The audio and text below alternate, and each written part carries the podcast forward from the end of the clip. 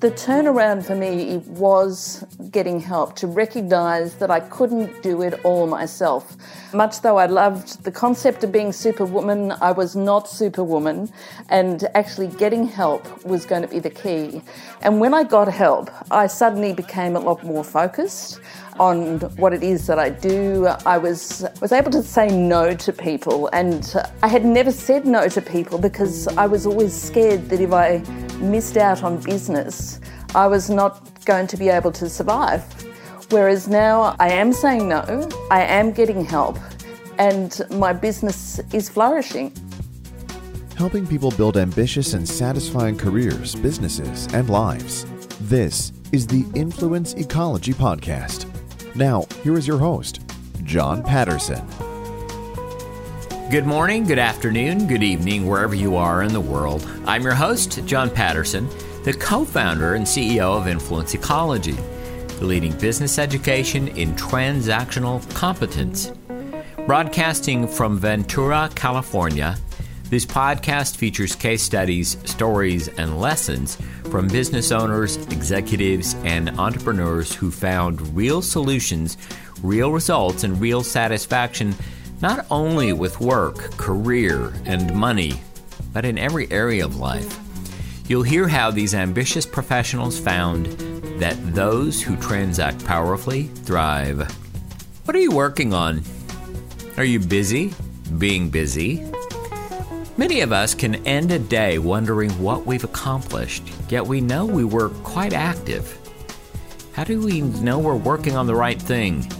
In today's interview, we address how slowing down to speed up, accurate thinking, and asking for help can produce satisfaction and balance across many conditions of life. Today we interview Moira Clay, PhD. She's regarded as one of Australia's foremost experts in the area of health and medical research strategic management. Her sole focus is helping research organizations drive better health outcomes through world class research. She's been a vigorous advocate for researchers for close to 20 years, with extensive senior executive experience in funding bodies and medical research institutes in Victoria, New South Wales, and Western Australia. She was president of two peak bodies the Australian Society for Medical Research in 2003 and the Australasian Research Management Society in 2013, leading significant public, political, and scientific advocacy initiatives. She has worked closely with the federal and state governments for over 20 years. She holds an adjunct position as professor with the University of Western Australia. Here's the interview.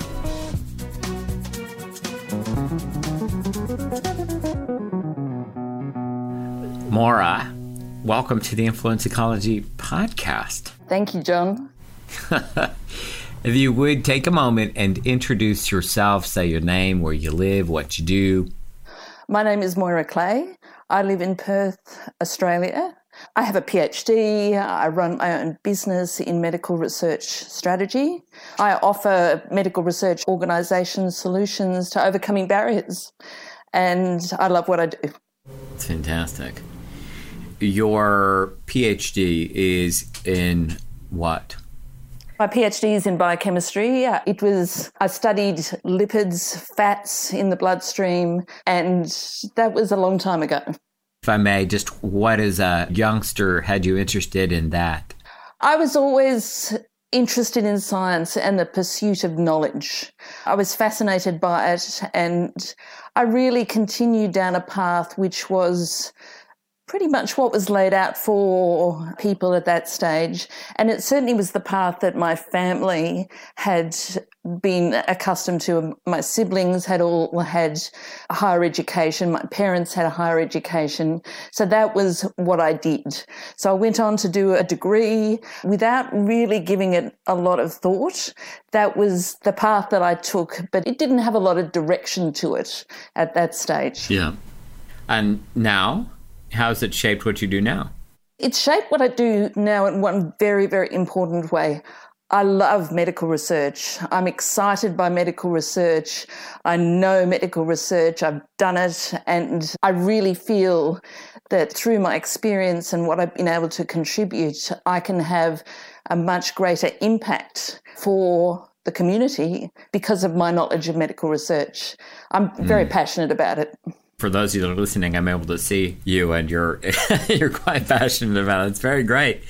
Well, I love that. And I would imagine you love it for the science, you love it for the difference it makes, you love it for the opportunity to expand our body of knowledge and its impact on the world. Anything else you love about it? I love it for the people. They're warriors in their own way. They're looking to solve a problem. They're looking to find solutions for some really significant health problems affecting the community today. And the people, right from the youngest to the people who are, you know, in their 80s who are still doing research, they're amazing people. Mm, it's fantastic. Now, for people to get a sense of you, because you know everyone's got to imagine a picture of you. So you're in what age range, or unless you want to say your age, are you? I'm in my early fifties. Early fifties, excellent. And I've often seen pictures of you out adventuring about in all kinds of ways. You're quite an adventurer. You're currently wearing some athletic wear. I've seen you climbing off mountains and crossing ridges across canyons and all kinds of things. You're quite an adventurer, aren't you? I didn't realize, probably up until about 10 years ago, how much I loved adventure as a child, I had a number of physical challenges. I had various surgeries, and you know, I was led to believe back in those days that I probably had to be fairly conservative in what I did. But I'm also a great passionate believer in having a go, really doing your best and trying things. And you may not do it as well as others, but have a go and, you know, work with people who know what they're doing. And it's amazing what you can achieve. I have achieved some exciting things in adventure and I will keep on doing that. That's fantastic. Now, you and your husband, Paul, both participate here at Influence Ecology, and I believe you've been participating for a little while. How long have you been participating? About two years. About two years. All right, very good. And then if we come forward to now, we're going to take people on a bit of your journey and what you experienced through your participation here at Influence Ecology. But here you are now. And how's life now? What have you been accomplishing lately? Life for me now is fantastic. So I think my experience in influence ecology has actually simplified my direction for me. It's made me a lot more focused on what it is I want to achieve. It's made me a lot more focused on what it is I offer and also given me clarity on the slowing down is actually it's actually fine. You don't need to always be in a hurry. I've been in a hurry for a lot of years. I'm actually not in a hurry now. I think the other most powerful thing about influence ecology has been all the people within the ecology. I'm working with people all over the world and they are offering me such valuable help in developing my enterprise, in really developing my personal pursuits. And mm. that has been priceless. Are you in a study group with people from different places around the world? I'm in two study groups. I have people from the US, people from New Zealand. It's fantastic. It's like they're next door to me. The, the, technology means that you can communicate very effectively with people from all over the world. That's great.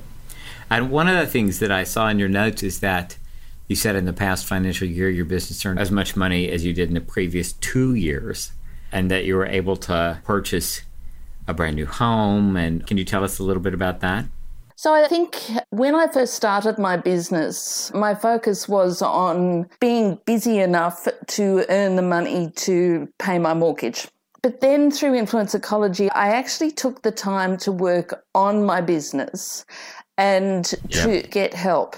And I think the turnaround for me was getting help to recognize that I couldn't do it all myself. Much though I loved the concept of being superwoman, I was not superwoman. And actually getting help was going to be the key. And when I got help, I suddenly became a lot more focused on what it is that I do. I was able to say no to people. And I had never said no to people because I was always scared that if I missed out on business, I was not going to be able to survive. Whereas now mm. I am saying no, I am getting help, and my business is flourishing. It's very, very exciting. And counterintuitive. I mean, you know, you've made as much money this year as you made in the past two years. You used to be busy, now you're not. You are adventuring and playing and traveling every time I look at you on Facebook. So, you know, life is a very different thing let's go back to the let's go back to pre-influence ecology. What used to guide your thinking? You know, was it just I need to get up and if I work, work, work, work, work, it'll turn out? Where what guided that? I used to hide under my rock. I used to hide under my shell. You know, this was all me. If I bunker down, I can get all this done. Sleep was not a priority for me. I could just really focus on me and the amazing amount of things that I could do. That was naive. That was absolutely naive. And now I'm able to actually look at my business, my health, my legacy, my relationships, my friends, say, well, actually, I can achieve what I want to have a balanced life, to have a satisfying life. And through really thinking accurately about what it is that I want to achieve. And it's incredibly satisfying. Sometimes it doesn't work, sometimes it doesn't go right. Yeah. And that's okay it's really about taking the time to assess that and really learn from it and plan a track forward. It's been a great journey. And, you know, being where we are now, Paul and I look at our home and we think, wow, this is fantastic. It's a great environment. We like the space, we like the air here. It's wonderful. I'm curious about this. This note. I love that you included in your grand plans in the beginning. Now, listen, what I love about this, and I think it's a fun piece, do you want to tell people what I'm pointing to? That in your early grand plans, you wanted to what? I wanted to be Prime Minister of Australia. Yes, you have to tell us. And by the way, if that was a serious aim, fantastic, right? Fantastic. Because certainly there's people who have that aim and become Prime Minister. You wanted to be Prime Minister, and why, and what changed? I wanted to be Prime Minister because my passion was improving the health of the community. And my perception was that the best way to do that was to have the top job, so to speak. Be the big boss of Australia and actually to be able to lead policy and drive investment. That's what I wanted to be. And that goal continued on for years. And I shared it with a lot of people, and a lot of people said that they would vote for me, which was very exciting. but then I, uh, I had a real reality check. I, I actually went down a path of assessing the practicality of getting into politics. So I, I went to see my local member of parliament and I told him what I wanted to achieve. And he said to me, Moira, politics needs more people like you. They need people who have diverse experience and backgrounds who can offer something into the political landscape and really the oversight of the country that you can.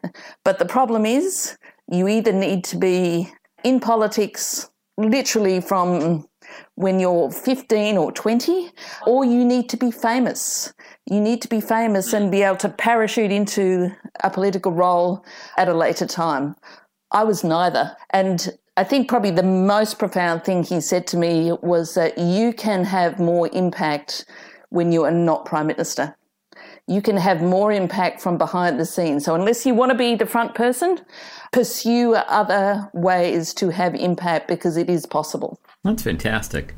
So, you now make a difference in the way that you do with medical research and everything else. Do you have an eye towards policy now in politics now that you're in the position that you're in and beginning to satisfy other aims? Is politics starting to wink at you again from the future? I don't want to be in politics. I would like to influence politics. I would like to influence policy direction. I would like to advocate for medical research. And I have done that. I've done that very successfully. And I would like to continue to do that. But I can do it more effectively from within medical research than I can from within politics because this is where my credibility is strong. If you'd like to know more about influence ecology and our approach, you can register for free 30 day guest access. During this time, you can test drive our interactive webinars, online learning system, and private mentorship. Program participation is by application only, and successful participants earn candidacy into our advanced program tiers. Our members are an international assembly of ambitious professionals, business leaders, and executives from a variety of countries, industries, and cultures. To find out more, you can find a link in the show notes for this podcast at influenceecology.com forward slash podcast. That's influenceecology.com forward slash podcast. Or in the US or Canada, you can text the word ambition to 805 262 9008 and we'll send the registration link right to your mobile phone. Again, text the word ambition to 805 262 9008. Also, in our show notes, you'll find all the links to websites, books, or special downloads mentioned in this podcast. So, with all that you've done and care for and are passionate about, then I would imagine you must have a bit of a soapbox about something. And we always give people an opportunity to soapbox about something. Is there something you'd like to soapbox about? As I work with medical research organisations all over the country, they have very clear aims that they want to make a difference to the health of the community in whatever their specialist area is. It could be brain health, it could be cancer, whatever it might be. The soapbox I have is that whilst they have those aims, they're not willing or open to setting a plan to achieving them. They're very much stuck in sort of the old traditional thinking. This is the way we've always done it. So this is the way we've always done it. So this is the way we're going to achieve our aims. It's incredibly naive because things have changed. The environment has changed.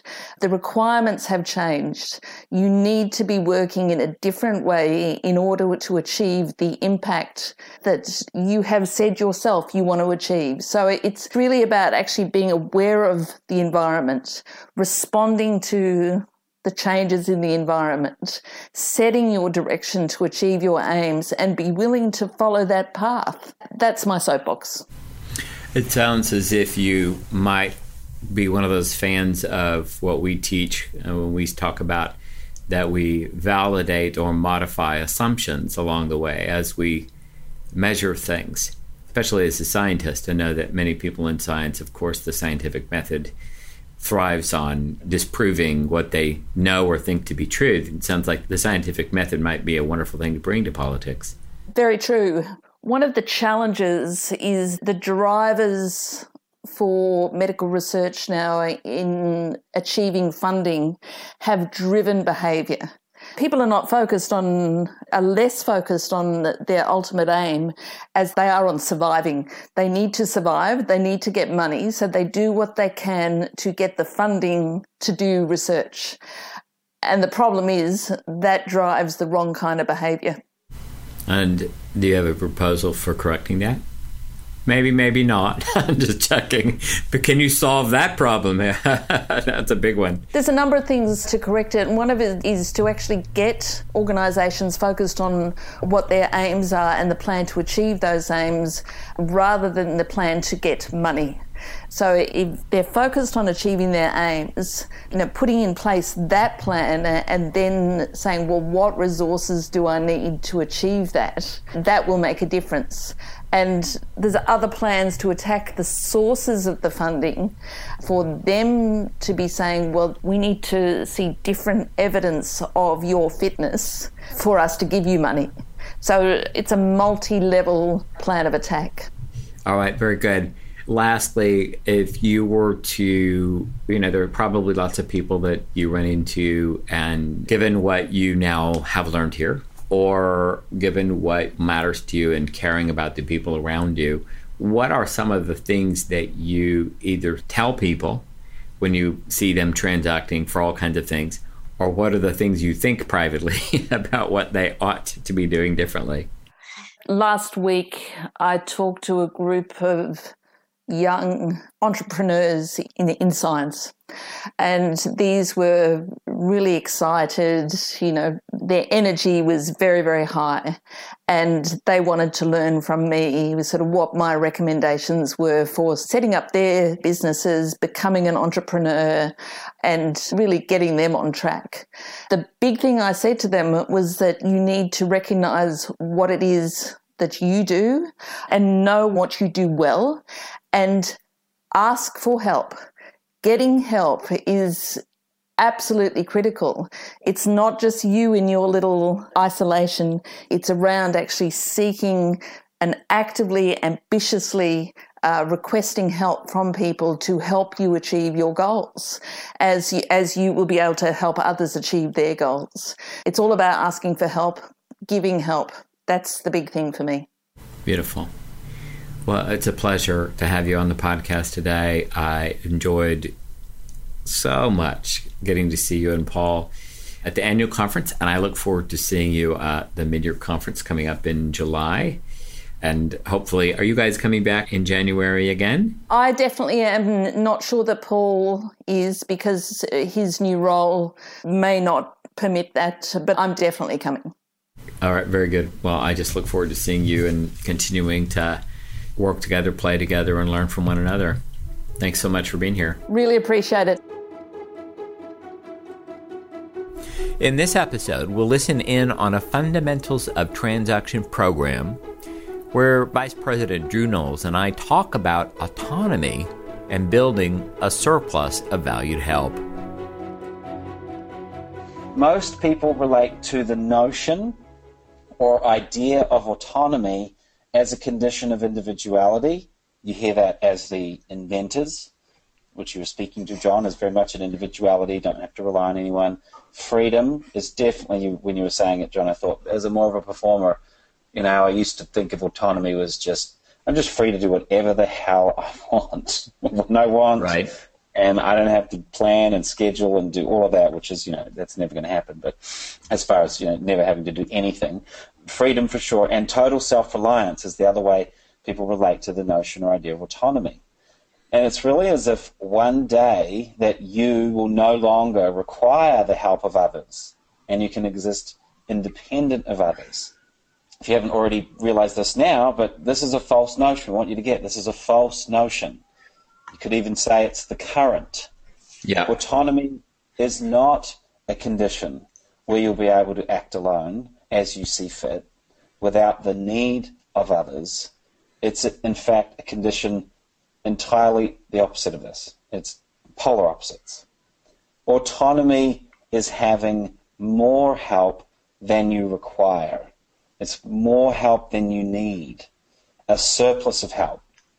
When you start to pull together what you're learning in the fundamentals of transaction program and begin to make some connections here, you can see why we're, we stress dealing with work, career, and money as fundamental conditions of life. The most important, you could say, in order to live a fully satisfying life across all areas, and your health.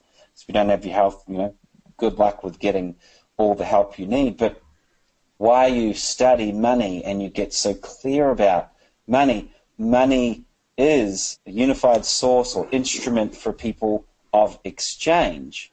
And the way we talk about money at Influence Ecology, in its simplest, money is help. Money is the value of your help. Money is the value of help you have access to. It's your ability to enter into economic exchange with others. So when you start to think about what we've said here about autonomy, which is what we're all seeking at some level. It's a surplus of help. So if you're not tending to and dealing with career and your identity in the marketplace and specialization, you're going to struggle to have the level of exchange, the money, to have you be autonomous. Sometimes there are lessons where I would love to reach through the microphone here and, you know, grab people by the shoulders and go, listen, this is the big point here. This is the big deal here. And here's why. In every condition of life, what you and I are working on ultimately is having surplus. Surplus money, surplus identity. In other words, it's the kind of identity that opens all kinds of doors. A surplus of health. In other words, we have little concern for our health into the future where it's well taken care of. We have a surplus of time. Right. So what we're at work on here really is a surplus of some kind. And one of the primary shifts that many people experience in doing our program is that rather than working to someday have freedom, they work on the value of their help. So if you think about that for a second, you, I'm going to work on the value of my help. I'm going to work on the value of my help. What the heck does that mean? Well, that means I'm going to work on building a powerful and relevant and valued identity. That means I'm going to work on my enterprise, whatever I'm doing to make money, will. I'm going to work on the value of my enterprise. Many people are clear that if you buy a house and you do things to it, you improve it because you want to improve its value because then later on you hope to sell it and make a profit. Well, you're doing the same thing all the time in your career. You're always at work on building the value of your enterprise, increasing the value of your enterprise, increasing the value of identity, increasing the value of your help. So if you have autonomy, then you have the kind of help around you that is in abundance. Drew and I were talking about this. Remember, we were talking about this thing a day or two ago, Drew, and you had a really good example of turning to someone, you know, to need oh, something. I could say it right now because he's actually on the call, so I, I was going to mention it. You know, I'll say this influence ecology was built fundamentally so that we have, I'll say it selfishly, and then I'll say it from a group point of view. So why did I start Influence Ecology? Because I wanted to have a huge network of valuable help around me. Why? Because I have a surplus of help. I've got autonomy. I have anything and everything I need. I have people and resources and money and connections and networks and a reach into almost any industry. I have a reach into all kinds of places around the world. I'm constantly invited to stay in people's homes all around the world. I can pick up the phone and get help with almost anything.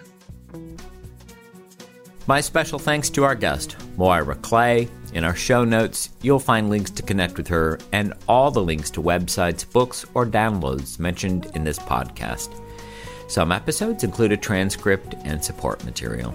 The Influence Ecology podcast is produced by Influence Ecology LLC in Ventura, California. This episode was recorded May 29th, 2018, and was produced by Tyson Crandall and me, John Patterson. You can find a transcript for this and other episodes at influenceecology.com. This episode is made possible through the assistance of the Influence Ecology faculty, staff, mentors, and students around the world. Co founder Kirkland Tibbles and our colleagues comprise an international collective of professionals who are active in the development of the philosophy of transactionalism and the discipline of transactional competence. Kirkland is considered a leading philosopher and authority in the field and has authored more than 500 papers on the subject, study, and discipline. This episode includes contributions by Carol Gregory. The podcast theme is by Chris Standring, and entitled Fast Train to Everywhere. You can subscribe to the Influence Ecology podcast on Apple Podcasts, Stitcher, or wherever you get your podcasts. You can also find us on Twitter, Facebook, LinkedIn, or via email at podcast at influenceecology.com. If you haven't yet offered a rating or review, I ask that you take a moment, go to iTunes or your podcast app, and let us know what you think. This helps us more than you know.